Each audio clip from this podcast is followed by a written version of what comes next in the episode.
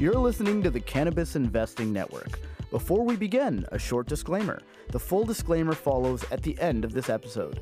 This podcast is a general communication and is being provided for entertainment and information purposes only. It is educational in nature and is not designed to be a recommendation for any specific investment strategy, plan, feature, or other purpose. Please enjoy responsibly. Hello and welcome back to the Cannabis Investing Network podcast. My name is Manish, and today we are joined by the author of the White House Pandemic Playbook. His name is Abby. What's going on, buddy? How's it going? How's that? Uh, how's that playbook treating you? Working out pretty well. I think. Yeah. I think. I think one person has read it. Yeah, you think you're gonna finish writing? I didn't know you finished writing it yet. No, I haven't yet. It's still. It's still unfolding. I mean, it like it refers to the pandemic as up and coming. Up so that's chapter one. The COVID Yeah. situation is evolving. exactly. Exactly. Um, How's it going? It's going pretty well, man. How, how's everything with you? For those at home who don't know, Abby's got a little scruff going on right now. Yes. Yeah, I do. Yeah, You look do. very rugged, a, sir. Uh, you can, I think you can probably hear it on the in the Oh, microphone. that's, don't do that. It's uh, no, it's a good. It's it's a good. It's a good little scruff. You know, they they said puberty was gonna hit, and uh, finally it Wow, that's a nice one. Well, you know, that's a nice segue to this week's topic. And this week's topic is about uh, evolution of the investors and the mindset of being an investor in this industry and evolving your game, just as you've evolved your beard game here with us today. Um, and it's going to be about talking about, you know, when we talk constantly about, look, you need to keep up and you need to keep, you know, evolving your thinking. I want to actually get into specifics. Like, how do we do that? Why is that important? What are some examples of things that you and I have talked about on this podcast um, that we have kind of updated our thinking about, right? And how Mhm. we got there, and and um, we'll just go through some examples of that. For sure, for sure, and I and I think it's very important, especially we, when we were talking about this episode earlier today. You know, I started racking my head around where we were a year ago, and we were I think we were in Chicago a year ago. Yeah, yeah, for sure. Around around this time, um, I remember I was looking forward to MJ BizCon, Mm-hmm. um, and that sort of just let me look through my portfolio, and I pulled up, you know, what I what I'm holding now. I'm not holding as much right now, but Mhm. uh, from before, and I would say my much like my beard. Much like your beard, your portfolio is underdeveloped. that was that was that was pretty good. That was pretty good. I'll give you that. So, um, I'm just kidding. You look lovely. So, Thank you, thank you. i- i- in terms of uh, so, so some topics we're going to cover today, um, we're going to talk about vertical integration. We're going to talk about the importance of dispensaries. We're going to talk about extraction. We're going to talk about international market. We're going to talk about brands for uh, 2.0 products versus flower. We're going to talk about high quality flower. And we're going to talk about medical versus recreational. And we're going to end it off by talking about the U.S. elections. We're only one week away. Um, a lot of fun stuff, but we'll leave that to the end, Mhm. right? Um, and just a, a little housekeeping note: we typically record these episodes on Tuesday night and then release them first thing Wednesday morning. Mhm. Next week, we're going to push it by a day. So we'll record Wednesday night because then we'll have, you know, the more, more relevant kind of election stuff to talk about. I'll give you my election predictions. Right. That, that episode too. Well, you'll do them now at the end of this episode. Well, no, I'll give it to you. After. Oh, you give it to I'll me after they my vote. Wednesday, Yeah, after the results are in. exactly. And then so that episode will drop um, Thursday morning. So that's for next week only. hmm And a second housekeeping item before I forget um, if anybody is a, uh resident of Florida and is in the medical program, you have a medical card, please send me an email, cinpodcast at gmail.com, because I would like to chat with you for research purposes. Excellent. That sounds uh, lovely. So, look, getting into the meat of the episode, um, one of the reasons why I want to talk about the election at the end of the episode is because, um, you know, it, it's really fun to talk about and think about, but a lot of it is actually noise, being that a lot of it is, you know, information that's not necessarily that important or useful for you as an investor in terms of making your investment decisions In cannabis, yes. in cannabis. Yes, Actually, in even general, in general, too. right? In general. yeah. And so one of the things about that is that um, often, you know, we're talking today about understanding trend changes, and it's easy to get distracted by noise, Mhm. right? And it's sometimes hard to tell the difference. Um, but one thing just to note is that you know noise can be really fun. Right. It's really fun and exciting for new things to pop up, right? Uh, shiny things will always come along and kind of attract your eye, attract your attention Mm-hmm. and uh, a a big part is as an investor is trying to understand what will matter, what will actually be important, and could be a real change, Mm-hmm. and what is just noise or what will not have that big of an impact. Okay. Gotcha. Gotcha. The other thing of just the why of this episode, right? Um, we've said this many times that like you need to keep improving your game. I mean, think about how much evolution has happened in the way the market, the cannabis market, even thinks about the industry Mm-hmm. in six to eight months, right? Or even a year. mm-hmm. I mean, if you, you know, if you chatted with somebody who was who was a big cannabis investor in the 2018 Canadian LP days, Yeah. right? I mean, imagine that conversation you would have today, right? If you chatted with the person who hadn't paid attention since 2018 or 2019. Which is a lot of people who aren't invested in cannabis. Like if you talk to, I talked to some, um, just people who don't follow the space as closely as Mhm. we do, and they still think they're like, oh well, you know, the sector's sold off so much. Look at Canopy, look at Aurora, look at Aphria. I'm just like, well, yeah, but there's been new stars that have come up on there. Yeah, no, absolutely. I mean, especially in Canada, right? Because everybody and their mothers was talking about cannabis, hearing about it, Mm-hmm. um, and you know that bubble really popped, Yeah. right? And you know, if, if to those people, it's hard for them to even ever get back into the space, right? For sure. because they were burned so hard.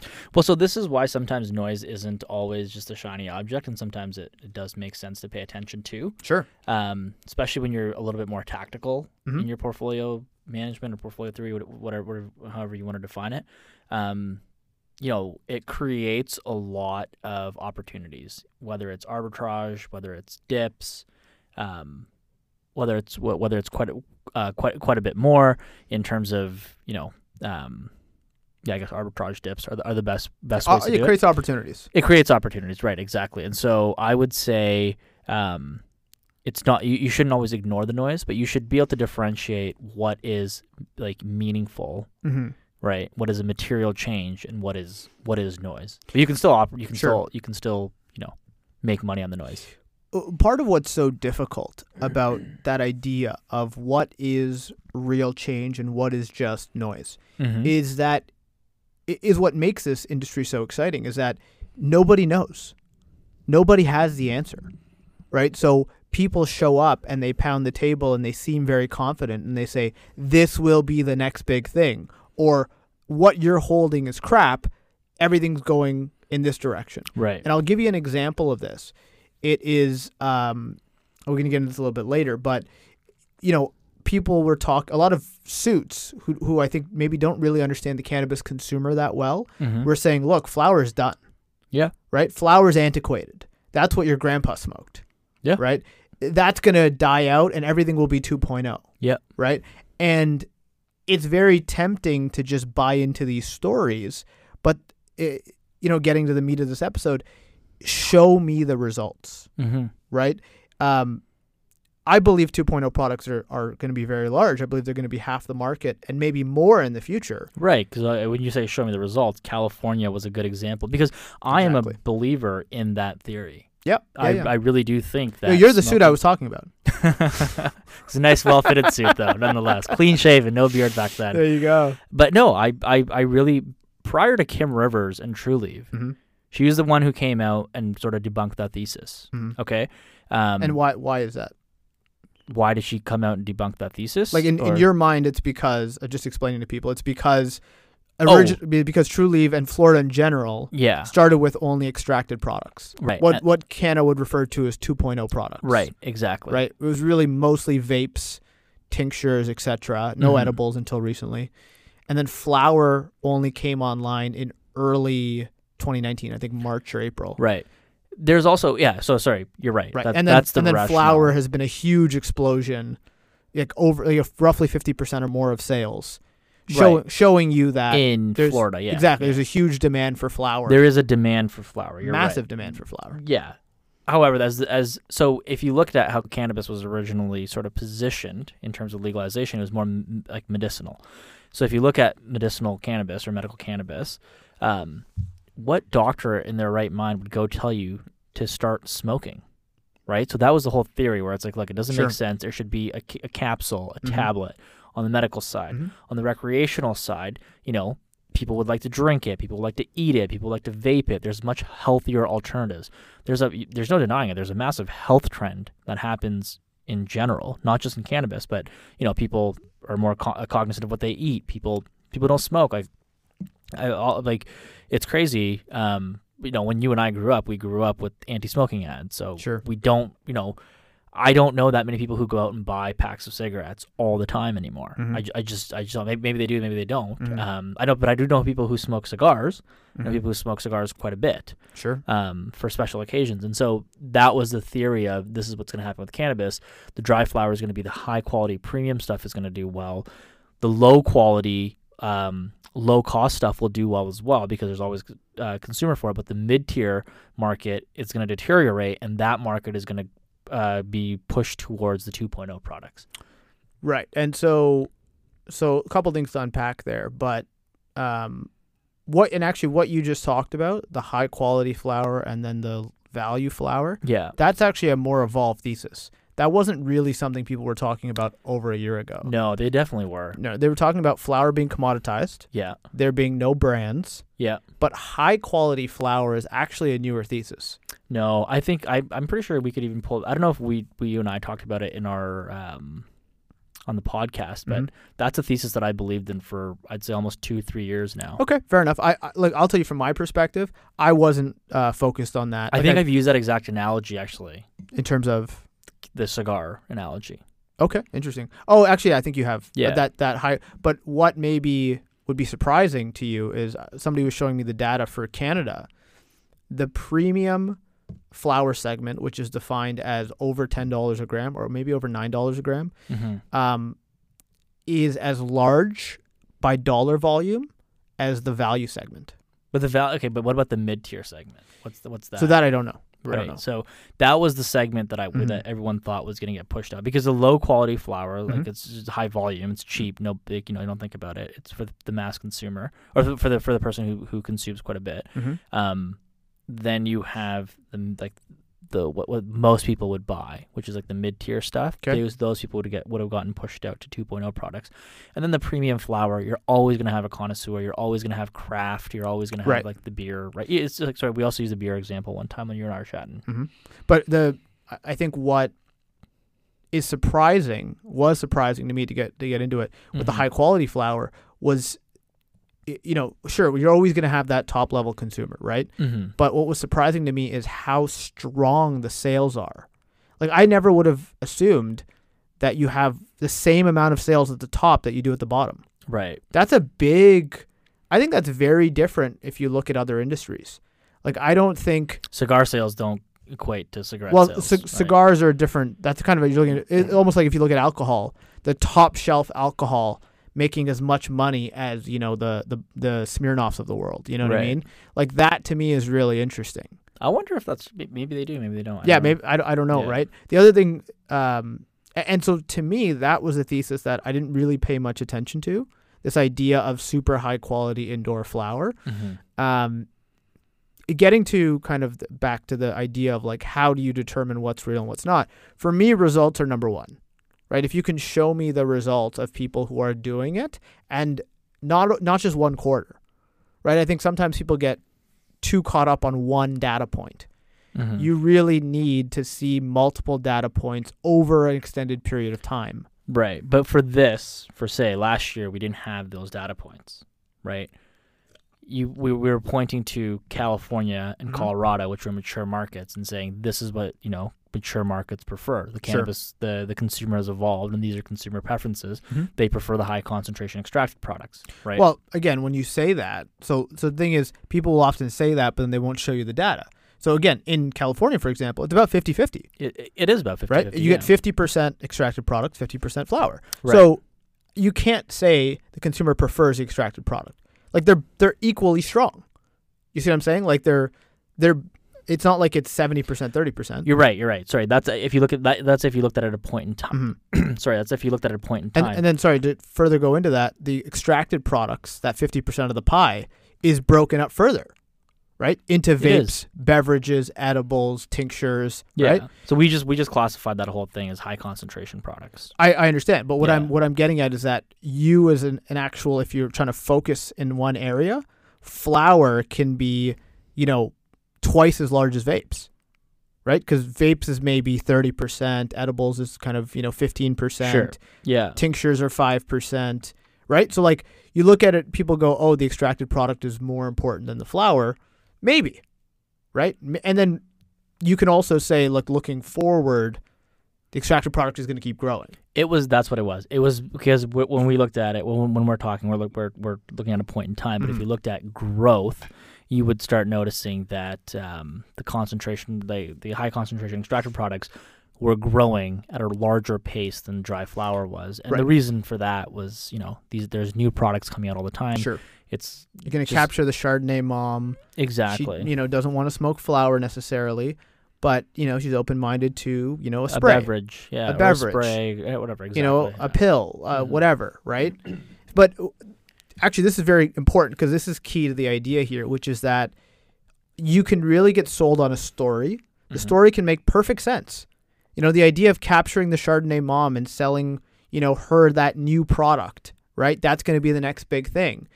Um, but again, where are the results? So a year, two years, three years ago, there was a lot less results. Mhm. So we were a lot more story oriented, right? So one huge shift I would say is the the shift to actually show me, show me, right? Or if you're coming with something really new and innovative, I better be getting you know, I better feel very comfortable that you have a lot of access to capital and I better be getting a really good deal, right. right? To participate and take all this risk. Mhm. And why to me it's so so important in this industry to you know you got to keep your finger on the pulse is that the textbook, the rules, the the you know the uh, framework of all of this industry is still being built. Right? Like 5 years ago, the way cannabis was consumed, like there's so much change that's happened from you know in those 5 years. When you think about the prevalence of vape devices, right? the uh, the onboarding of um, you know regulated uh, edibles, right? When you think Mhm. about even just like when I look at like flower, right? Mhm. Like you, you know, I was somebody who's who's you know to your point saying you know I don't really want to smoke; it's bad on the lungs, right? Um, but you know they've come out with all these great vaping devices, and I don't mean like oil vape. I mean like but those have been out for a while, right? Like the volcano was out. 10 Yeah, years but ago, so- so- so the volcano is a completely different animal though, right? You have to fill up a whole bag. no, no, but that technology was there, and then I they had the I understand. handheld. But if you look at like too. PAX, right? Like the Yeah. PAX device, Mhm. like the the dry flower vape to me that is like f- a game changer. But they, but there was other companies that had that though. sure but again like i w- when i uh, came up seeing people use these uh, vapes that were like oh you gotta you gotta wait for it to heat up and you gotta like you know it takes 10 minutes and right? And I, I guess the point i'm getting to here is like cannabis is such a wide industry. Mm-hmm. the consumer base of cannabis is super super wide that is one of the really exciting things you know if you just go to a dispensary and look around and hang out there for a little while you will see customers of different race different age gender you know the way they're dressed like it really captures a huge um, cross section Mm-hmm. of uh, of the population. So you or I might feel a certain way, and we might feel completely different than the Chardonnay mom, and that might feel completely different from the you know the two gram a day stoner, right? Who might feel completely different from the medical patient, Mm-hmm. right? So, you know what we believe to be okay. This is the right answer, That- yeah, I mean, yeah, you're right. right? It, it might make sense for us, Right. but maybe we only represent 10% of the market. No, exactly, exactly. That, that you know what? That's I didn't put this on my notes, but that's one thing that I notice more and more is that my way of thinking in terms of how the actual cannabis consumer, um, how to how to, how to target the actual cannabis consumer has changed quite a bit too. Right, you and I talked about this all the time off off air, and Mhm. it was like your your analogy, which is a beautiful analogy, and it goes, if you're making a new beer, are you Mhm. targeting people who don't drink beer, or are you targeting beer drinkers? And I was like, of course, you know, I, I mean, you could say, look, I've got this new beer. Um, you know, it's it's very it's a very light beer, mm-hmm. and I'm going to go after the Chardonnay mom, you know, the the wine drinker, and I'm going to get them to drink beer, right? Mm-hmm. And on paper, in a boardroom, in a pit, you know, in a in a pitch, that might sound pretty good. But but actually, you know what? I, so I was I've, I've been doing a little bit more research on this, and I started listening. There's another bo- podcast called Business Wars, and I started Mhm. listening to. It. Oh, it's a great one. Yeah, Anheuser-Busch, they have one, and so that's what they did with the Miller High Life. Mhm. They did that whole. They went after a new segment. And, uh, when I was listening to it, I was thinking about our discussion that you and I had, Mhm. um, and ultimately it did well. The, the beer did well for a little while, but they were realizing that it was a different market than the, what they had actually targeted who was buying it. Um, and then when they actually changed their marketing campaign to address that that market that was actually buying it, the sales started it was pretty funny. But and but so anyways, that just goes to show you how um, as as as this industry has evolved, my my level of thinking in terms of actually how to Sure. target a consumer has changed drastically. And like to bring it to alcohol, I mean, look at how much the alcohol industry has changed in only five or ten years, right? I mean, White Claw, right? I mean, this idea of these of these hard seltzers, right, or, Yeah. or ready to ready Vodka ready mixed drinks. Yeah, Yeah. like these were not around ten years ago, No, or at least they weren't, you know, But that popular. also that also goes back to the consumer becoming more health conscious across the board. Agreed. Right. Fu- fully agree. Fully agree. That's definitely a trend. So look, uh, let- let's actually. Uh, there's a lot of topics on here we haven't touched on, but I want to talk uh, about one that's brands and high quality flower and how these two are related. Okay, and Abby, you have a saying about brands, There's no brands. There's only labels. right? And, and I, that- now now okay, cookies is the brand that I only brand that I can think of that actually exists. And the reason that I say that is Mhm. I I've known about cookies for I don't know whenever you first told me about Mhm, it like sure. a year ago, and I didn't start noticing until people started telling me, "Oh, cookies, cookies, cookies." Sure. And then now, when someone says cookies, I actually think of cannabis Can- before as you think to of cookies. actual yeah. cookies. which is saying a lot for Yeah. guys. I saw you looking at, at the didn't- gut. I didn't say anything. I don't know what you're talking about. so so look uh, uh, first of all I, I would i'm glad you brought up cookies because that's actually that is literally the brand that first of all is a brand and helped me understand the power of uh, two things high quality indoor flower and secondly something called bag appeal so bag appeal is you know when you buy cannabis and you a lot of like so in a lot of states or, or provinces you're not allowed to actually open the product or have uh, be able to see the product before you buy it Okay. you can see the container, but you can't actually open it and see it. Okay. So bag appeal is when you buy it, you go home, you open it up. So it's, it's the packaging, the experience of opening it up, and then the when you look at the flower. Okay. And bag appeal is very, very important uh, for two reasons. One is that it's the experience for the customer, Mhm. right? But secondly, this is, you know, we live in the Instagram generation. And, you know, what do people like to do? They like to get their product, take a photo of it, Well, there's like unboxing videos on YouTube, a 100%. massive thing. I 100%. watch them. I watch a lot of them. Hundred percent. I mean, on Reddit, like that's I, you know, like I, I you know, we, we've talked about this. I, I look at the Florida forums a lot. I look at all the various forums. I have literally bought product because it had awesome bag appeal, right? Or even, you know, there was one that had a really cool container, hmm and it was like, oh, that kind of draws your eye to it. Yeah, no, packaging is very important. Very important. But then beyond that is the when you look at the actual buds, right? The way the buds look, um, trichomes have have quickly kind of become an indicator of quality. Mhm. So if you have that really crystally kind of look to it, that is associated with very very high quality, right, right? But you need you in order to build a brand, Mhm. right? Sorry, I didn't mean to cut Yeah, you off there, okay. but in order to build a brand, that butt that that uh, bud appeal, I'm going to call it, Okay. for when you look at it. Sure. Um, not bag appeal, but butt appeal. When you Mhm. look at the bud, in order to get that, you have to consistently be able to cultivate. Yeah, for sure. a, a lot of brands, I'm using air quotes here, weren't able to do that early on.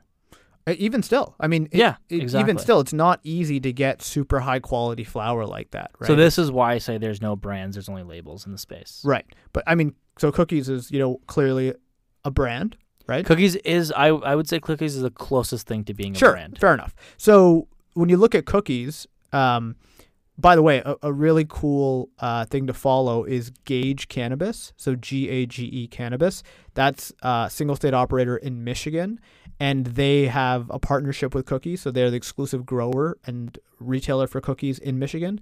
Um, and that was something I started tracking that really helped me understand because like you know not only the flower but just their packaging is so cool. Like the way that and i was like you know what? I would like i could see that people would buy way more if it looked like this if it was marketed like this if it you know so so in canada we have the plain packaging rules so you Mhm. can't do any of that right? And now i understand why because i'm like you know what? If it looked like this yeah it would be really appealing right Well, in Ca- California, right? When you go to California, the packages are are insane. They're gorgeous. yeah, exactly. they're, they're beautiful exactly. for sure But, but sorry, but Gage has Gage has a Canadian arm and a Michigan and a um, yeah Michigan arm or So- American arm. Yeah, so Gage, for example, has a brand in Canada that's that's grown by the sister company, but the real operations of Gage is in Michigan. Okay. So I think they split them because they figure they realize that look, the money's not in Canada, it's in the U.S. So let's you know we'll just make this our main one, and Yeah. Gage will just be a brand in Canada. Right. Okay. Gotcha. Yeah, And so- so, like, what, what what does a Gage package look like that that sort of appealed to you? Um, color It's like orange. the, right? the no no no. So you're thinking about Gage in Canada. So if you Oh, go on okay. Gage Cannabis, you'll see the U.S. page. okay. and they have a lot of the cookies packaging. Like an example, like they have a strain called London Pound Cake, right? And and um, when you look at the bag, the bag is like a really cool multicolored kind of blue that has Queen Victoria on it, yeah. and like just the whole, you know, the the, the London way- pound cake sounds delicious. exactly right? right. It sounds like- very cool. So so what I'm getting at is that like that helped me understand, you know, the power of good packaging, good marketing, bag appeal, and then also obviously the, the quality of the product at the end of the day, right? Right. When people consume it, how they because feel. look, all that could be great, right? But if Sure. you just like you said, when you open the cookies, the Mhm. bud appeal, Mhm. which is we're coining, Mhm. The bud appeal is it consistent throughout? If I buy London pound cake, is Mhm. it going to be you know crystally with the proper Sure. trichomes, nice long sure. buds? And then the effect, right? Like when you actually consume it. But what I'm what I realize is the bag appeal actually has a big um, impact on the effect. Like same thing they show when people drink scotch. You know, if they drink it out of a nice glass, they perceive it to be better. So I actually believe there is some of that with regards to flower. When you when you open it in really nice packaging, when it looks beautiful, when you consume it. You know, one of the funniest things I. This is just like a, a side story. Um, it might it relates to this, but when I was younger in university, and I would buy alcohol right through the LCBO, so Mhm. we were very limited to where we can buy alcohol here. It's one one outlet.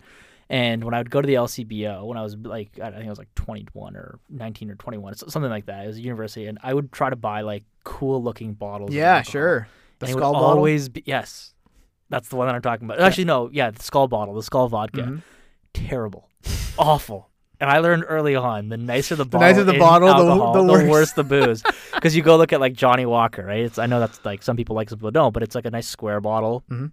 uh, Very with very a- classic, sure. yeah, and it's a good, consistent Scotch, right? Mhm. Or you go get like Tito's vodka. It's like very normal looking bottle, but like very like plain packaging Tito's. Yeah. Yeah. But that's so this is funny because you're saying it's the opposite right now in cannabis, where the the the perceived a a, a pretty packaging Mhm. Perceives quality right now. I think so. Yeah, I, I do think so. I, I mean, I, I'm not saying it's across the board, but I've noticed that with cookies. Like the packaging is on point. The strain names are on point. The genetics seem to be quite good, right? So so I'm definitely noticing that with cookies. Now, where all of this, you know, the point of what I'm what I'm getting to is, um, so that was something that you know I really shifted off of, and and have come to the realization that look, if you have the ability to produce high quality flower consistently, you will command a premium, and um, it is a very it can be a very defensible business model.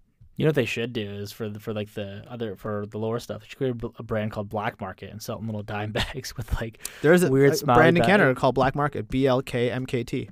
Oh, really? Yeah, and it's like the highest end, like eighteen dollar grams and stuff like that, and it's doing it seems to be doing. But do they well. come in little dime bags? No, they do with not little smiley they- they faces. don't- They haven't cracked that code yet, yeah, yeah. That's that's that's that's bag appeal to me. for sure. So on, um, I had one last thing on flower. I'm forgetting now.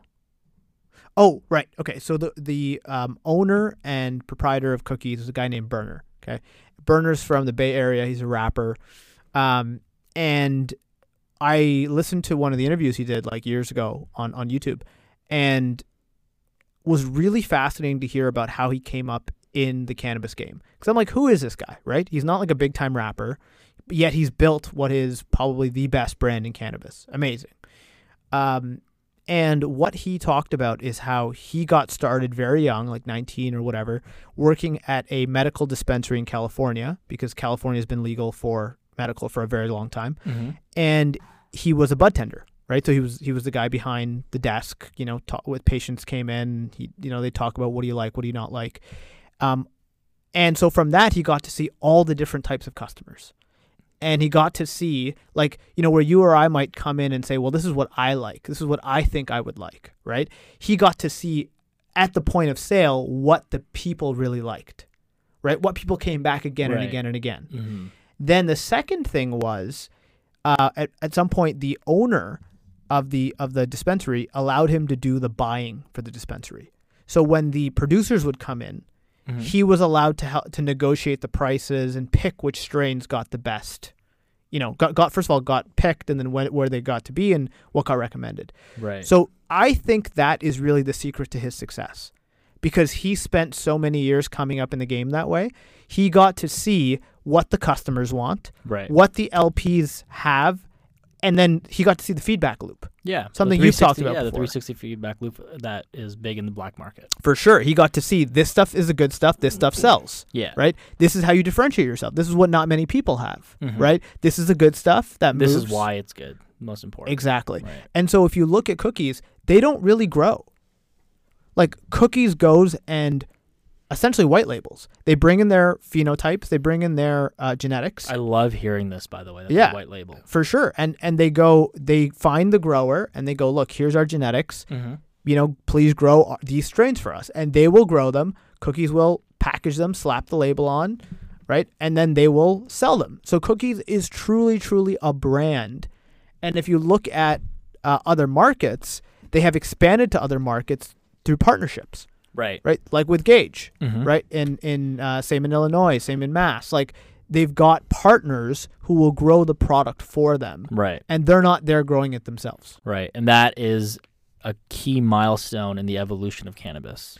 And for brands, I'll say that until you prove that your name somehow you can sell a product and you can ship scale Mm-hmm. because of your name, Yeah. Um, and you can do that consistently, not just one quarter or one year, Mm-hmm. right? That's how you show me that the brand is worth something. That makes sense. That makes sense. So we, we got a whole list of things. So let's just kind of run. you through know we'll, we'll go a little faster. Um, vertical integration. well, Well, what have, what have, what did we say for so a hold long on, time? hold on, hold on, hold on, Uh-oh, hold on. here we go. Hold on, hold on, hold on, hold on. Before we continue on this, because we're talking about the evolution, cookies is a prime example of specialization. Yes, agreed. Okay, so let's- Absolutely. Let's let's let's put Well, we- that because And we also don't know what cookies numbers look like. They're yeah, private. they're private. Yeah, yeah, yeah. Um, So from from the outside, they look like you know a shining star, yeah. right? But again, you never know until you actually see the numbers. Right. Okay. So for vertical integration, I mean, look, I was the biggest. Propo- I was the biggest. I was really against vertical integration. We both were. Yeah. Because specialization to me makes sense. That's the evolution of most industries. Go like Every excluding, industry. well, excluding like oil. Well, and, know, and like- once in a while, people will vertically integrate, but Yeah. it's it's the exception, not the rule. It's the exception and not the rule. And every single pitch deck we saw, it was the rule rather than the exception. Right. You know, they were Mhm. like, we're going to be vertically integrated. We're going to be, so we were against it. I'm still against it. 'Kay. However, though, my thesis is proving to be incorrect in certain states or Mhm. certain jurisdictions, which are states that have created these barriers. Because I've always said vertical integration, um, to be successful, they have artificial barriers. And what I mean by artificial barriers is government regulations. Once those regulations get lifted, then vertical integration no longer makes sense, right? I'm still under that belief, but I will, you know, concede defeat at this point. Mm-hmm. vertical integration is working in certain areas. Yep. is a, a prime example of that. Um, but it's also failing in other areas. California, great example of that, right? Being a vertically integrated cannabis operator in California is not necessarily ideal. Yeah, I don't. Well, so I- interesting point, right? So if you look at the people who started with specialization, um, most of them have either failed or pivoted. So we'll talk about a couple examples here. So in California, for example, there's a company called Harborside. So Harborside is a iconic retailer. Yep. In California, um, and they have really shifted the business now. And I don't know a ton about them, but they've shifted the business to have their own white label products and cultivation. okay. So now they grow their own, they have their own Harborside brand. So a lot of the products that they sell now are their own products. Not all of them, but you know, some portion. And that's really helping improve their financials, right? Because they just couldn't capture the margin to make it work. Okay. Okay. So that's one example. Another example, Planet 13. So exact same story. Planet 13, mega store in Las Vegas. They have done really impressively well, even through COVID. They've Yep. they've done well. I think the valuation is insane, personally.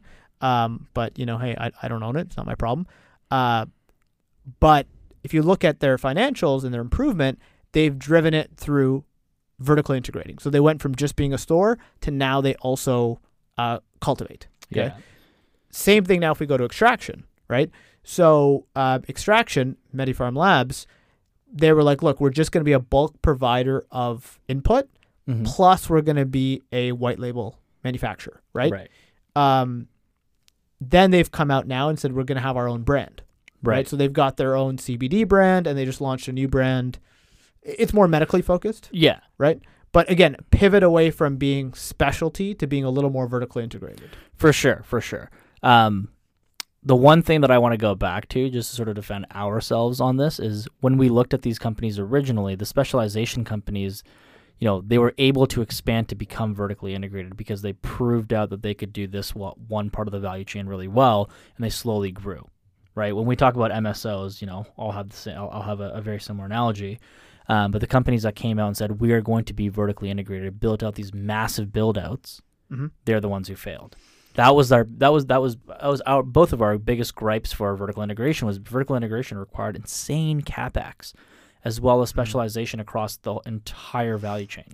So I, I want to differentiate because there's two different things, and, and this goes into another point about MSOs, right? Um, and you know, obviously MSOs are the flavor of the year right now, right? I mean, Yep. uh, people only want to talk about MSOs, which is great, right? That's that's fantastic. But uh, you know, you mix kind of two points there. So uh, vertical integration is tough because you require more capital, but also you require a lot more human expertise Yeah. right? The the comp you're you're not just doing one business now, or like retail. You're doing retail and cultivation, and processing. Like if you're in Florida, for example, you're doing you're doing cultivation, you're doing processing, you're doing distribution, and you're doing retail. You're doing Mhm. four businesses, Yeah. right? Like that is really really tough. So um so you know that's that's really hard. It's hard to get all of those things right and do them in a cost efficient manner. Mhm. But if you can, yeah, the rewards are you. phenomenal Yeah. right? The rewards are really, really good. But over time, I still believe you will see specialization, For sure. For right? sure. As as it begins to make more sense, as the industry becomes more competitive yeah. in certain states, you will see some level of specialization. I still Yeah. do believe that. Yeah. I think we talked about this in another episode too, where Mhm. we went back on the vertical integration. I reiterated the fact that like Sure. eventually, as, as the as the sector continue as the sector continues to evolve, we will start seeing Specialization. specialization. It's just, Yeah, it's I, I think you're seeing it too, except, you know, in limited license markets, like, you know, sometimes you need to be able to control your own destiny. Mhm. So if you're in Illinois, for example, it's v- you know, product is king. So if you have your retail dispensaries, right, that's great. Each dispensary is very valuable. But uh, if you're just a standalone retailer and you can't get your hands on product, it's not good. right. Whereas at least if you control your own cultivation and you have, you know, you can feed your own retail stores and make sure, you know, you're not ever out of product Mhm. right? This is to go back to Trulieve, why I'm worried about vertical integration going away. Um, now, by the way, they're they're pitching. Now, Trulieve is pitching that as a positive because they're like, oh, we can't wait to be wholesalers, right? Which Okay. I believe, Makes right? sense. Yeah. I believe that's how industries evolve. Um, but the reason why a part one of the reasons. I mean, they're a phenomenal company, but one of the reasons they do so well is because their store is always stocked. They've always got the product. They've always got the goods, Right. and a lot of others. distribution is very important. Oh, it's bigger than distribution. It's a cultivation. Yeah. They have the you know two million square feet of space where Yeah. that they grow cannabis out of, right? Or sorry, I didn't mean to say distribution. I meant I meant to say supply chain logistics is very important. Supply, even meant to say. even just the supply. yeah. So other dispensaries you go to, and oh, we don't have flower this week. You Yeah. know, we don't have this product. Like, come on, like you can't run a business like this. No, you can't. So Trulieve you can't build a brand like that either if you're the flower, Totally. the LP, right? Totally, totally, right? So, so do I think Trulieve's going to wholesale when VI goes away? Of course, I think they're going to be, you know, the number one brand in across the state. hmm Do I think it's going to be positive or negative for them? It's tough to say. I'll tell right now. Tough to say, but like What aren't they like thirty bucks right now? uh, Canadian, yeah, roughly, roughly. I, I mean, it's all valuation, right? I mean, based on their PE, they're trading at maybe eight times EBITDA. yeah. That's pretty cheap for the can- like for any industry. Right? Yeah. I Yeah, mean, the name- market trades what sixteen. Well, before I haven't checked recently, but sixteen. PE 16 is probably PE, so EBITDA Yeah. would be even yeah. would, would be yeah, yeah. or other way around. Yeah, but the point being that compared to other companies, you know, they're cheap. but- yeah. Uh, again, who knows what's going to happen, right? So one of the things is when you're trying to understand trends, it's okay to say I don't know. Right? You, you- like you don't always have to have the answer to everything. You can say, look, with with the Florida thing, I think wholesale would be good for Trulieve, but then I think it would, you know, everybody wholesaling to each other evens out the retail game a little bit, a lot maybe, Mm-hmm. and I think that would be bad for their stores. So what's the net effective of all this, right? It's that maybe their revenue keeps growing, but maybe their margins come down, Mm-hmm. right? Like that's kind of a thesis that I have, but Competition increases. right. Right. So but I, I hold I hold this thesis very very loosely. Okay. Like I'm open to looking at the data. I don't have a strong opinion on this either way, Okay. and I just keep watching it as it evolves. Right. Right. So um, let's keep going. Importance of dispensaries. You remember we had this debate. This is early days. We had this debate. Very early days, and I've come around to this. Right. And you've gone the other I've, way. I've flipped. We switched positions now. yeah. But I rem- mean, I- remind people of the original. So originally, I was under the belief that okay, like dispensary is you know a short-term opportunity.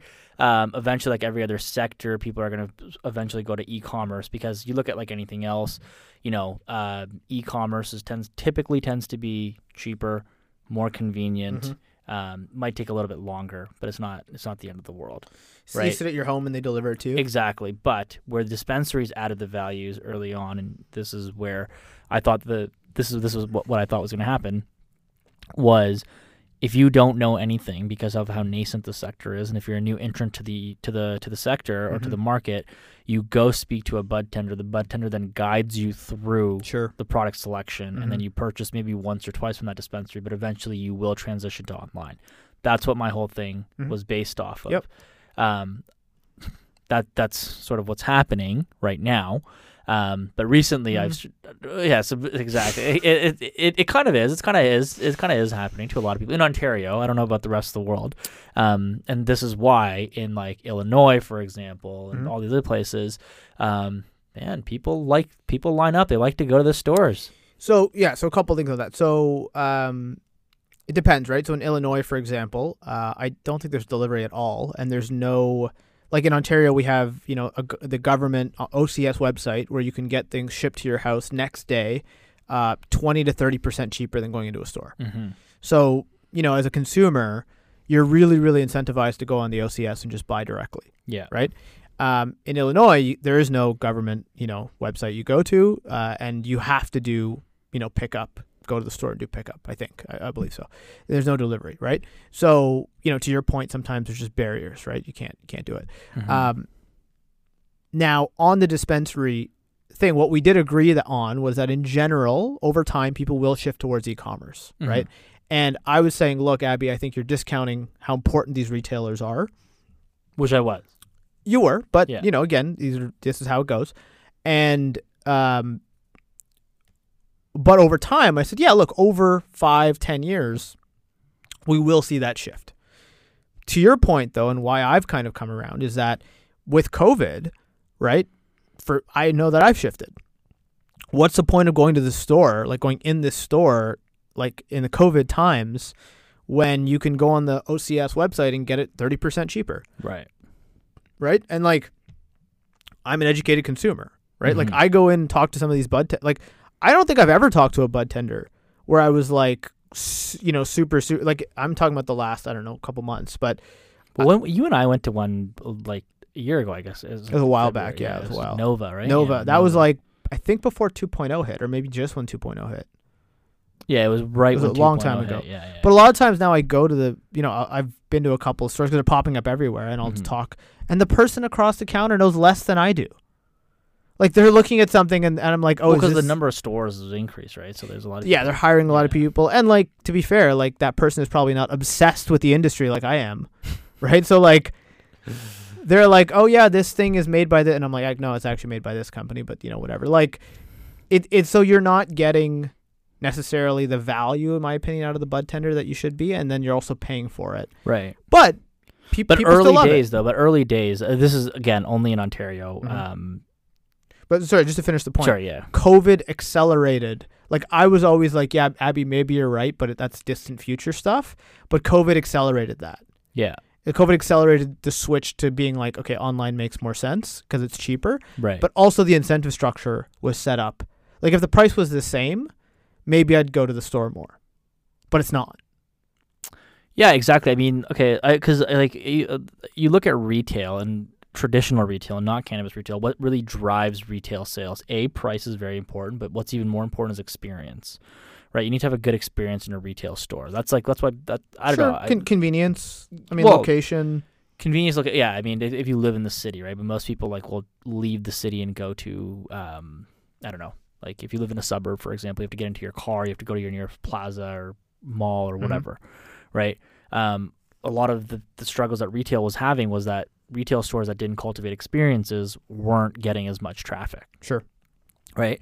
Um, and the experience for cannabis was the knowledge of the bud tender, right? Yeah, the iPads on the screens were cool, and the, it was cool being in a cannabis store. That that was cool a little bit. Sure. Um, but in Ontario, you would go there early days. These bud tenders knew a lot more about legal products, And right? there was so many products. yeah, There still are, by the way, so many products. hmm Like like hitting all the time. yeah, exactly. And so that's where I was like, okay, I, I overlooked it, just being like, well, you know, I think people are. I I, I thought the consumer was gonna be a lot more educated right off the get go. Mhm. but they'd go in there once or twice and um, then they'd just start buying online.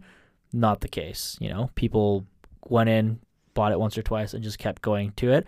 Um, and it was actually funny. I never fact checked this, so I, I'm gonna put this out there, but I don't know if it's true or not. But um, no, no, it was somebody told me this. It was it was a company that was telling me this, and they were Sure. saying the number one consumed uh, product. Sorry, the top one, one of the top consumed products right after purchase is gum and beer. Mhm. Okay, and then they're saying they're then they were like, well, cannabis is going to be the next one, right? Yeah, I can see Um, it. So, exactly, that's why I'm saying it. I haven't fact checked. I don't know if it's true or not, and so that's why I think the dispensaries still do add value. I bet you the product type matters too. Like I could see pre rolls?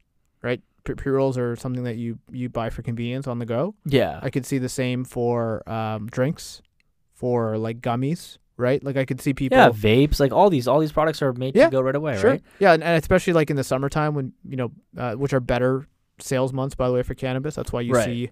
That's why you see like July to August is kind of like flat this year in Canada. Yeah, but you know they're good months. Um, so what you're what you're you see is like a lot of people will go to the store, buy it, and then go to the park. Yeah, Right, exactly. same way like they might be going to the park to pick up a bottle of wine. Right. And so that was one avenue that I completely discounted on the retail side. And I was like, oh, I didn't even think about that. I never even looked at time to consumption from from receiving Totally. the product, right? That's why I thought people could wait one, two days to get Yep. things online. And that's that's what, what You shifted my mind. also, you buy like significantly more when you go to the store. I, I've noticed if I go in the store, you're gonna spend a lot of money. More than the OCS. Um, yeah, probably like as in you go to the store and you're like, oh, I'm just gonna grab this one thing. Oh, and then you grab something. you end up Yeah, yeah. like you know like that's how life goes, right? You just you see that oh this Yeah, is cool. you- Oh, they've got the new beverage. Oh, they got, and you grab something you wouldn't otherwise normally grab. yeah. That's how right? I bought my mouse pad. I talked talked about it one At the time. OCS. no, no. At uh, I was talking about it in one of the episodes when COVID first hit. I was trying to go buy a printer, and I was like, "Oh, I should go pick up a mouse pad." And Yeah, that's that is the, the beauty of pad, retail. That is the beauty of retail. exactly. Another cool little stat for you. Um, in Florida, so Florida has delivery, but for whatever reason, I guess delivery is not that easy or it's not that loved or whatever.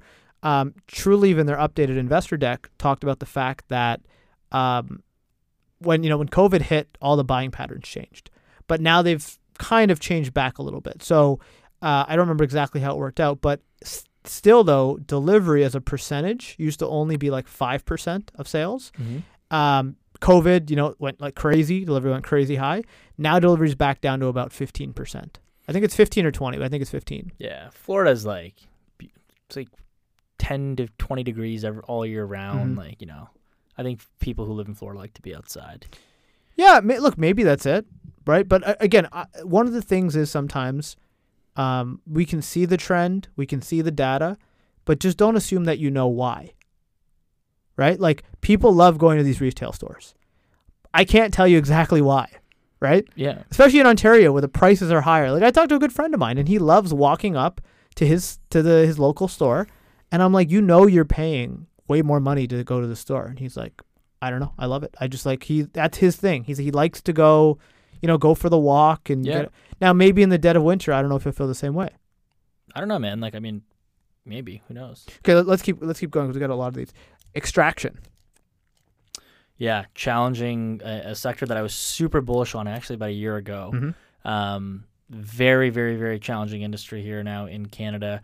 Um, I'm still bullish on extraction. Having Mhm. said that, though, I'm not buying any extraction names at the moment. I'm Mhm. holding on to the ones that I already own. He's theoretically bullish. I well, no, no, no. I'm He's bullish with somebody else's money. I'm uh, I'm OPM, other people's money. Yeah, that's right. Um, no, no, no. I, I, I'm, I'm not bearish. Let's say that. Okay. Okay. So I'm not selling extraction names. Sure. Um, I'm not picking anything up at, at the dip right now, so maybe I shouldn't use the word extremely bullish. Uh, it's a hold for me more or less on the portfolio that I have. I still believe in the business model because Sure. it goes back to our specialization case, which Mhm. I believe is still going to play out. Mhm. Um, it's had its challenges right now, but in Canada, it's the challenges are not within the extractors themselves. It's a there's a lot more licenses being granted, so there's Sure. increased competition. B, there's a capital crisis that you and I talked about multiple times in in in the sector. Mhm. Um, and then lastly, it's the fear of it being brought in house. Which is which has happened. Yeah, which is and happening. and um, one of the big reasons it happened is because in 2019, when all of the all of the LPs were struggling, the extractors were superstars. yeah, exactly. So every a- LP started going, okay, well, we're gonna also be an extractor, Mhm. right? Because they wanted to. I think it was really first just to capture the capital markets hype, Yeah, but you know, it's not that expensive to buy the equipment. yeah, We talk about the talent, right? Yeah. But that too gets figured out with enough time and money. Yeah, exactly. I mean, so that that's what it is, right? So it's. Uh, I always said that the um, barrier to entry for extraction was not capital or equipment; it was always the human, the, the Human the talent, yeah. Yeah, and I use the chef example. You know, you buy a better oven, you're not not necessarily a better cook. You got to actually learn how Mhm. to cook to be a better to be a, to become a better chef. Um, I still believe in that. I still think that you know true master extractors that do their own standalone thing can create a product. But when you're just cranking out large volume extraction, Mhm. you know, craft quality gets compromised, and you, you Sure. you're still within quality parameters, Mhm. right? It's still quality. It's still a quality brand, um, but volume becomes a little bit more important, and so I think that's why we're seeing these bigger extraction companies um, be brought in house. Yeah, so look, a couple things on that. I, I still, by the way, am quite bullish on extraction. Now, we should say also one of the things with extraction is extraction is really a Canadian story Yeah. because um, while there are standalone extractors in certain states like California, uh, Michigan, I think also has processing. Um, in general, you can't really go find me a publicly traded U.S. extractor. I know I've looked, right? We've talked about one before that I didn't like, so I won't even mention it again. But um, so so really, we're talking about you know Valens and, and MediPharm, right? Mhm. And there's some smaller ones, but those are the the big boys, right? So um, I do think that when you look at these, like the story of 2.0, um, what happened in 19 is almost irrelevant because they had ex- exceptional performance because it was all you know being paid for by LPs who had too much money and not enough business sense. So those days are gone. You got to forget about those. Uh, now looking forward, I think the 2.0 story is very is going to play out similar, not the same, but similarly to the 1.0 story. So what happened in cannabis 1.0? Not enough sales, not enough distribution points. Um, you push out any flower at a high price and it got bought up, right? Um, and then now quality matters. So now to your point, you're either value or you're, you know, high quality, right? Mhm. And everybody wants to be high quality and sell a twelve dollar gram, but the question is sell through. Will the will the consumer actually show up and buy it, buy it at that price, and will they buy enough of it at that price? Mhm. Okay. 2.0 will have a similar kind of story. So there's a ton of product already out there because MediPharm and Valens sold a ton of product, right? They, they did, did a ton of bulk resin sales and extraction sales. So there's a lot of inventory floating out there already. So that's a Mhm. big negative.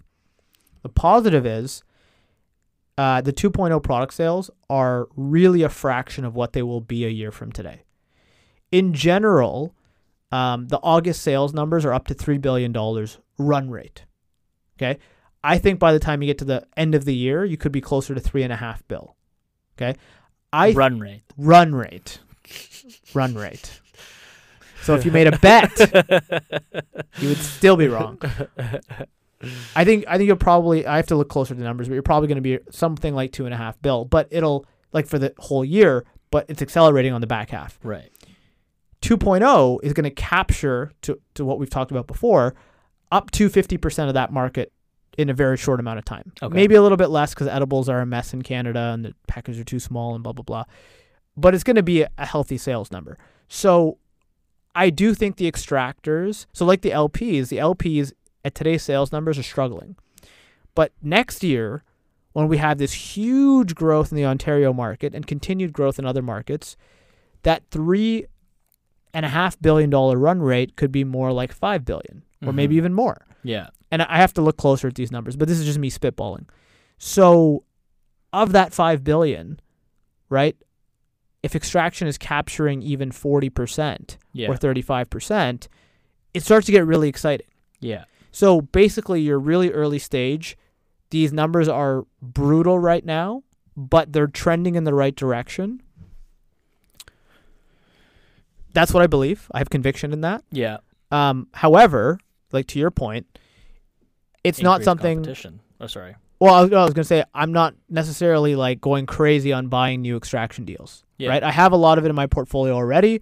You know, the ones like Valens that I'm taking a beating on, I'm buying some more, just averaging down the cost, but Mhm. very cautiously. Yeah. If I can actually see the data and see that the market has turned and and my thesis is playing out, then I might back it up with some more money and really get aggressive on it. Right. Right. But I've already been aggressive enough that I'm not, you know, I'm not rushing out to do more. Yeah. Which makes sense. Yeah, but I would give it so on this point I need to give it more time to play out. Yeah. So I think a year ish in a year from now, we should see that inflection point. If we haven't seen that, then you really got to reevaluate what's going on. Yeah. It's true. It's true. It's true. And then, I mean, you didn't talk about the increased competition, but there's a lot of extraction companies that are coming online. New licenses are being granted all, Sure. granted all the time. This is one one of my evolution, or sorry, one of my thoughts on Canada, um, was that uh, you know Canada the same thing with with LPs. There's over 400 licenses addressing about 30 million population. Uh, I don't even know what the total addressable actual market here in Canada is for cannabis, but it's definitely not going to be the entire population. Um, and you look at something like Florida, which has what, like 14 licenses, I think you said. Uh, Um, f- for yeah, I mean they really have seven or eight yeah. serious competitors, but they have 21 or 22 licenses in total. Oh, okay, okay, yeah. And so, and it's it's a yeah, exactly. But really, it's seven or eight players splitting the whole pie right now. right, exactly. So that's why I think you know with increased competition, that's another reason that we're cautiously optimistic on extraction. Yeah, I mean, I mean, look, the the market, you, like you're seeing how hard a, a top tier company like Valens is struggling, and they're doing you know almost twenty million dollars of sales a quarter. Yeah. So the new guy coming online, you know, unless they can really control their cost structure and do it on a shoestring budget, Mm-hmm. good luck. Right, Right. That is the benefit of a tough market. right. Is that it really weeds out the competition. So that is kind of our thesis on Canada that the sales have to increase significantly, which they are. yeah, um, and the competition has to decrease. The competition has to decrease, or you have to find some sort of niche in the extraction space. Um, so there's a couple ca- there's a couple extraction companies that I've seen that are smaller, lower valuation than Valens. So Valens, you're right, Mhm. is like the shining star. Mhm. They have a massive facility, um, rockstar management team. They've done very well. Mhm. Um, there are still some small extraction companies that I think will be able to catch up to Valens, but I don't think we're going to see that same growth that we saw in the early lab days. You know, it's like six, seven bucks. Right. Oh yeah, it's gonna be. I mean, it's gonna be tough to get there without you know exactly. without putting up huge numbers in profitability, right? Yeah, absolutely. Okay, so so keeping it rolling here, medical versus rec. I used to say earlier in this podcast that medical markets are nice, but you can't really make money on med markets. It's all about the rec markets. I agree with you. I, I, I, I believe that. I Mhm. b- believe that rec- the, the story for cannabis was a recreational story Yes. and not a medical story or a Sure. medicinal story. Um, Europe is different. so let's let's go there later. Okay. But I'm so my point was that I was wrong, and Trulieve is the best example of that. Right? Scale cultivation in a late stage medical market. That's a lot of money they're making. Right, but what classifies as a medical patient in Florida, right? So I mean, you, I know you you did a shout out earlier. Sure. Somebody who has it, so maybe um, well that's we can have that conversation but um to the, the to just to get to the point though about how things change they used to say that kind of a mature medical market was 1% of the state have medical cards so in florida of 20 million people that'd be 200000 medical patients. Okay. that would be mature. And they, they go okay after that then you're kind of a late stage medical market right? Um, but this just shows you how fast the industry has moved. Florida now has f- over 400000 patients active. That's over 2% penetration. Right. and they're, they're saying they're thinking it up t- to something around 4% so i mean massive massive numbers that a couple of years ago nobody would have even thought possible pennsylvania for example has exploded up to 3% penetration Right, but before we got to remember, right? When I guess I guess not when we had these theses, but um, or thesi, Theses. theses. There you go. we had this little grammatical joke earlier on the phone. Uh, anyway, so going back to the medical uh, market, um, the medical market used to be you could only get a medicinal card if you had an actual ailment. Sure. So I don't know if that's still. I don't. Well, think, I don't think that applies. So, so it depends, right? So it depends on the market. Everyone has a different list of permitted conditions, and then you'll also see, um, like usually a, a, a huge like uptick if they add certain conditions. right. So imagine you know if they add anxiety, Mhm. right? Obviously that broadens who can get a card, you know, significantly, Right. right? So it depends how tight or loose the But medical in some program some is. places you can say back pain. I mean, maybe you could, right? Yeah. But I don't know, like like, and you know, again, this would be useful to talk to somebody in the Florida medical program. Shout out cinpodcast at gmail.com. But you know, for example, like, what do you need to get opiates from your doctor? Can you go in and say I have back pain, right? I, I don't know. or do they do they make you demonstrate it in some way? ah my Pick, back? pick up that pencil. my doctor says I have a backyacomy. so so it, it it depends. I mean, to your point, Right. but um, I, I don't think Florida by any means is just a handout me- medical uh, handout card kind of state. I mean, there there's a very real list of conditions that you have to qualify for. For sure. You have to go through a doctor. You have to go Right. through. Now, one of the things that's happened also, telemedicine because of COVID, has made it more efficient. They can process a lot more patients. Yeah. Right. They did in one week like six or seven thousand patients they added to the program, when before they were only adding two thousand a week. Right. So it just shows you like things change Yeah. right? And also as programs become more accepted and people are more, you know, more open about it or, or more um, you know, destigmatized, Yeah. then maybe somebody who was like, "Oh, I'm, you know, I'm s- I don't want to get a card. I don't want to be labeled like that." Maybe that's not an issue anymore. Yeah. Like maybe Yeah. like more people willing to show up and actually That's actually another change in in the sector was I don't I don't hear the bad stigma associated with the sector anymore. A lot less so, yeah, for Yeah, sure. Which is good. So For that sure. just popped in my head as you were talking. No, for sure. So, Florida, Pennsylvania, they're showing how good a late stage medical market can be, right? And then the rec market, obviously, is, is an exponential, usually something like two to five times in terms of sales. better than that. Right. But just to throw you a little curveball, um, you know, there was a there was a note today about Pennsylvania talking about how in Pennsylvania they have like how we have the LCBO here, how we have like govern or you know government controlled retail outlets for alcohol. yeah. Um, I guess they have something similar in Pennsylvania, and they're talking about those maybe those retailers will also sell cannabis, or maybe like maybe that they will have cannabis go through that system only. That's pretty cool. Well, it's interesting. It's interesting because what it would do is it means that, um, you know, the sales for Pennsylvania will be captured by the government system, and then they can sell that at some point to a private company and raise billions of dollars, right? Billions and billions of dollars they can get by by completing that sale, right? Okay. Um, now that would be bad for the Pennsylvania operators who have retail, Yeah. right? Because then they would only theoretically, this is all theory, they would only be allowed to do medical, not retail, or sorry, not recreational, Right. right? So that would be very bad for them. Um, and then on top of that, of course, you're assuming all these things about Pennsylvania that they'll be able to pull off a prop- profitable operation. Somebody will want to buy those stores at the end of the day. Somebody will ha- give them that kind of money to buy those stores, right? So they have to put money into it as well Right. right? But it's just interesting to see when we're talking about understanding trend changes. Pennsylvania has become one of the hottest markets. People Mhm. really want to be in Pennsylvania. Trulieve paid to get in. Um, Jushi paid to get in. Uh, Ayr just paid to get in, right? Yeah. Suddenly, if you get a curveball like this, you know, good for the cultivation, really good for cultivation, Yeah. not so good for the retail. Right. So it just shows you, like, you know, things can really change on you. Quite like a, on the snap of a finger. Totally. So Mhm. if you are a single state, you know, Pennsylvania retailer, Yeah. you got to be a little nervous right now More or less. Yeah. Right. if you're not vertically integrated. That's true. Yeah.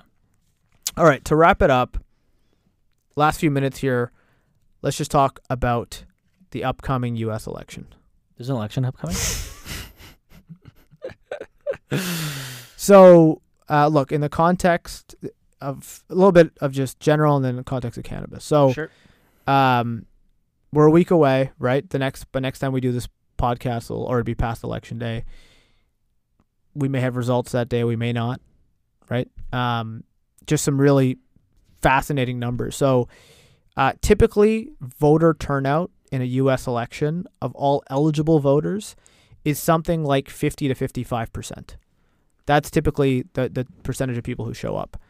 Um, the last really big year, I think, was 2008, where uh, Obama ran for the first time, and that had like 60% voter turnout, Mhm. and that was huge. right. They think this year it could be 60 to 65% voter turnout. That include mail-in ballots. Uh, everything, Okay. everything. So so far, mail-in ballots, and I think this also includes early voting. So Does that so people include the people who are already deceased sending in mail-in ballots? people who voted a couple times already. yeah, yeah. exactly, exactly. So 70 million ballots cast already. Uh, holy, early, and we've still got a week to go. that's that, that's a good that's a good ratio. Wow, Massive, massive numbers. Twenty percent of the population. Right, but in terms of the Oh, I actual guess, yeah, votes, Yeah, yeah, it's true, over yeah. 50% have already been cast. Oh wow. right? And so, what I always say about elections, especially U.S. elections, especially any election involving Donald Trump, you never know what's going to happen until the day of. So are these polls? I, I'm I'm not, I'm really not following this Yeah, election that closely. sure. Like I'm watching CNN, whatever, Mhm. but I'm not digging into the numbers. Are these polls taking that into consideration when when you're seeing like Biden winning by that landslide? Mm-hmm. What? Sorry, what? What are you asking me? Like you know when you when you see these polls that come out, if you watch CNN, Biden's winning. Even Fox News was saying that Biden was going to win. Like Washington Herald, all Mhm. those uh, uh, newspapers that come out. Sure. When they Uh, do the projections. Yeah, are they taking those ballots into consideration? I mean, I'm sure they must, right? But like, it, look, polling in general is is often flawed, and like national polling is almost useless, Yeah. right? Because elections are not determined by tens of millions of people; they're determined by you know state by state and even county by county, right? Because you don't just win a state; you win the different counties, and that's how you it goes up to the state total. So when they talk about, for example, um, election manipulation, right? it, the reason it's so effective is because you don't need to trick 10 or 20 or 30 million people. You need to get 10,000 people to flip a certain county, right? So to your point about polling, I don't know, right? It Okay. it j- really depends. Mhm. Now, when you look at things like Texas is up for grabs. I mean, I haven't you know that, that's yeah, never in my lifetime I've seen that, Yeah. right? I mean, the fact that Biden might win in Texas, I think we are standing at the precipice of a crushing blue wave. I mean, look, ev- ev- everything is pointing towards that. Um, Texas, however, though, te- obviously is Repu- has always been Republican, or not, not always been, but Yeah, always. Well, I mean- ten- tens. Who knows? You, you know Sure. what I mean? Like, if we were if we were betting, we'd, we'd every pre- previous election would probably be red. Um, but you got to remember, man, there's a big tech community that's coming in to Dallas, Mhm. right? So there is a lot of, you know, more liberal people that are coming in that Yeah, uh, that, could, that that's. I'm, it. I'm sure that's changing. I mean, look. Also, it's it's a strong Latino uh, population there. Are they not fans of Donald Trump? You know what? He got 30% of the Latino vote last time, which is mind-boggling to me. But hey, it is what it is. But look, look, the demographics are changing all over and you know, Trump is an exceptional candidate. And I mean that that in that he is the exception to almost every rule ever written in politics. yeah, Right? He is, and a lot yeah. of times that works in his favor, and a lot of times it doesn't. So in the case of you know Texas, right, a standard Republican could probably win Texas, right? But Trump is anything but standard, Yeah, right? that's true. So, I mean, to me, it looks like we're on the precipice of that. Now, look, polling is flawed inherently. I think it's especially flawed when it comes to Trump. I think people are even scared to say that they like Trump Yeah. right? So you never know. And then also you're hearing, you know, these the FBI said, look, there's there's going to be a coordinated attack in terms of sending people misinformation on election day and telling them, you know, trying to scare them away from going to the polls, right? So you never know what'll happen on that day. Right? It all comes down to one day. But over 50% of the ballots are already cast. Right? That's that's and it looks like a lot of those early ballots are against Trump. That's pretty encouraging for Biden right? So I really think, and then you look at like states like Georgia for grabs. Like, what are we talking about? I mean, he- this could be a crushing defeat for Trump, and why it really, really matters for cannabis investors. Um, we could win a lot of Senate seats here, right? We meaning the Democratic Party, meaning the party that has endorsed legalizing cannabis Right. if the Senate flips, like game on, guys. I'm not saying it's going to be legal this year, but like The whole that, capital markets will price that in, right? what more can you ask for? Yeah. What more can you ask for? So that's my just two cents that I've been I've been thinking about a lot. So much so that uh, you'll you'll find this funny. We have a I have a deal to buy somebody's shares for a private company that we've papered, we've signed the whole bit, right? And uh, the seller's dragging his feet, right, on on doing these kind of like uh, background checks that have to happen or whatever. And um, I'm just like, man, like because he keeps delaying it week after week, and I'm like, man, if the election is a huge blue wave. Like, what are the odds this guy just decides not to sell anymore, right? Just like Yeah. pulls out of the deal completely. That's pretty fun. Um, and and I, I really do think there's a high high probability, like that's that's where my bet is right now that that we could see a huge blue wave, with the caveat that never count Trump out because he is a absolute wild animal and he will do whatever he has to do, you know, no matter what to to try to win. Uh, for sure, for sure. And uh, I mean, look, you said it all. I don't really want to make too much of a comment on it. Like I, I, it's it's uh, I, I wouldn't count Trump out. Mm-hmm. Um, if he wins, I wouldn't be totally surprised. Um, If I'll say this, if he I- wins, yeah, uh, he, you know, like kudos to him because I can't imagine another person who can pull off what is going a exactly win in the face of like huge Record on- incompetency yeah, of in the pandemic, the face of the pandemic, for right? sure. In general, re-election is harder than when you initially run because people like you less. You, But if you look at some of the like social media stuff, Mm-hmm. um, uh, maybe not not not so much mainstream Mhm. media because he calls them all fake news, so they don't like posting his stuff. there's a lot of Trump supporters, and look, we saw this in 2016 Yes. where Hillary was projected to win, and I was like, oh, there's no way Trump's gonna win. I even went to bed early. That and and I think that is a big uh like so that attitude I think helps tighten the polls at the last minute because the supporters go, "Oh, we've got this in the bag. Trump's a joke." yeah, Right? So part of the perfect storm this time I bet you people are going to be like, "No, no, no, I have to vote even if it looks like it's going to win." Nobody's counting Trump out this time.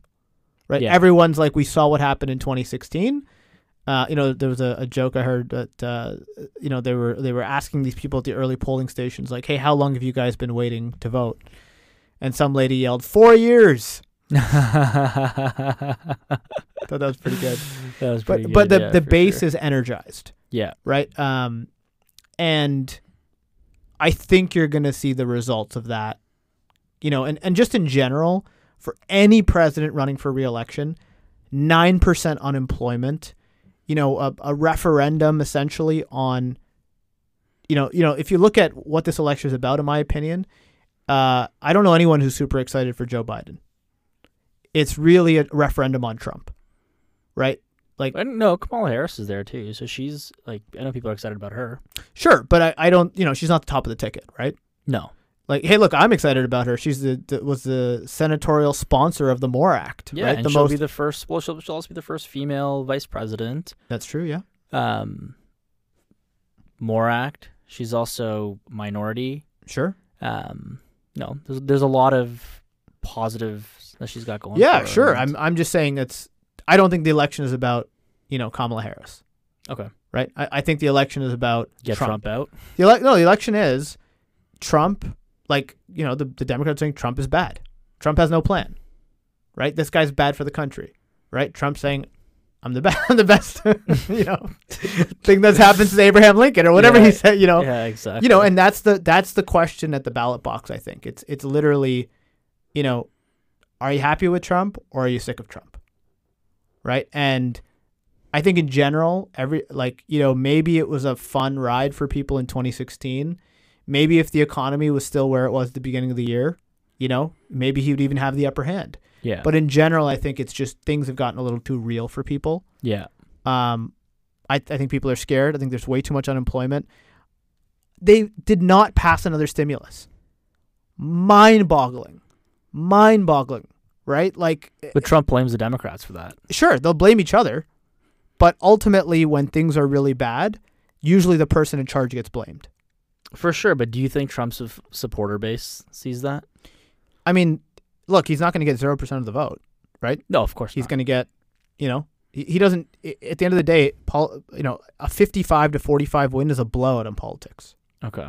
right? So it's about that middle of the country, right? His base of people will always love him for who he is, Mm-hmm. no matter what, right? If you shoot somebody in Times Square or whatever, you know his quote was, right? They'll Yeah. still love him. Yeah, yeah, exactly. That's Right? true. Yeah. So I so so I think that is huge for cannabis. Like I really really do think this a blue wave would just be one of the biggest catalysts. I don't know if the stocks will all go up. Some people talk about sell the news events. We'll talk about this more next week, but I, I Mhm. don't think this is a sell the news event. I think this is something that after they win and after and again it could take weeks for this thing to be decided. Who knows, right? But um, after they win, after everything is digested and people start thinking about what's next, right? I could really see this being like a rolling wave of interest building in these U.S. names as people start, you know, digesting the fact that suddenly you have a blue Senate and you have a, you know, a blue president, and these people are really in favor of cannabis, right. right? I really think you could see some crazy stuff happen if all this happens. Gotcha.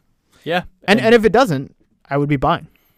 Like if the prices don't move and people are just whatever about it, back up the truck and start, start if buying. it's a blue sweep.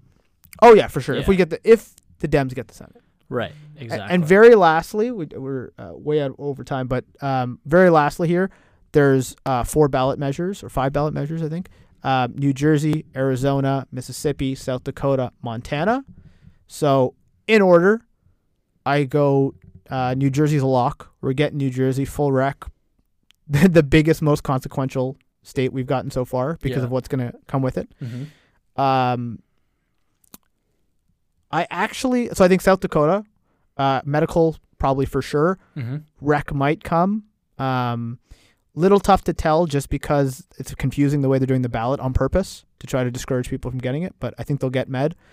Um, Mississippi, funny enough, I would put number three. I think we're going to get on the medical program. Okay. The numbers were very encouraging just Yeah, from what I read that, yeah. but I don't I don't know. But that would be a huge bellwether. Uh, Arizona, I'll put fourth. Uh, I think we'll get it. I think it'll be a squeaker though. I think it'll Yeah. be less popular than you think. Yeah. Um, but I think we'll get it. And then Montana, I'll put last. I don't know anything about Montana, but honestly, out of five of these states, I would be surprised if we didn't get three to four. Like That'd we might huge. we might go five for five. All right. Okay. So layer cool. that on top of a blue wave. Right? Going five for five with a blue wave. That's like your dream come true. That's almost honestly my prediction is blue wave plus going four for five. I'll give myself one mulligan there, but like I think we're gonna be very very happy. Maybe not next week, but you know a month a month out right after, it's all said and done. Election Yeah, is done. exactly. Yeah. But if it's a really that big of a sweep, Mm-hmm. there's not much to contest. No, exactly. If you lose Texas, like you know who's gonna who's gonna listen to your argument that you should have won, right? Yeah, I mean, who knows? It's Trump, right? He's gonna say uh, someone meddled with the elections Sure. or whatnot. Totally. Who knows? What's Biden's son's name again? Hunter Biden. Hunter, yeah, Hunter meddled with the elections. Yeah. You know, he did something. We found his laptop. Yes, I have it here. Like, who knows? Who knows, man? It's Trump TV coming soon. yeah, exactly. exactly. All right, guys. Uh, we're a little bit over, but uh, that's the episode. CIN podcast at gmail.com. Next time we will be talking to you, it will be past election day. So if you're in the U.S., please go vote. Until next time.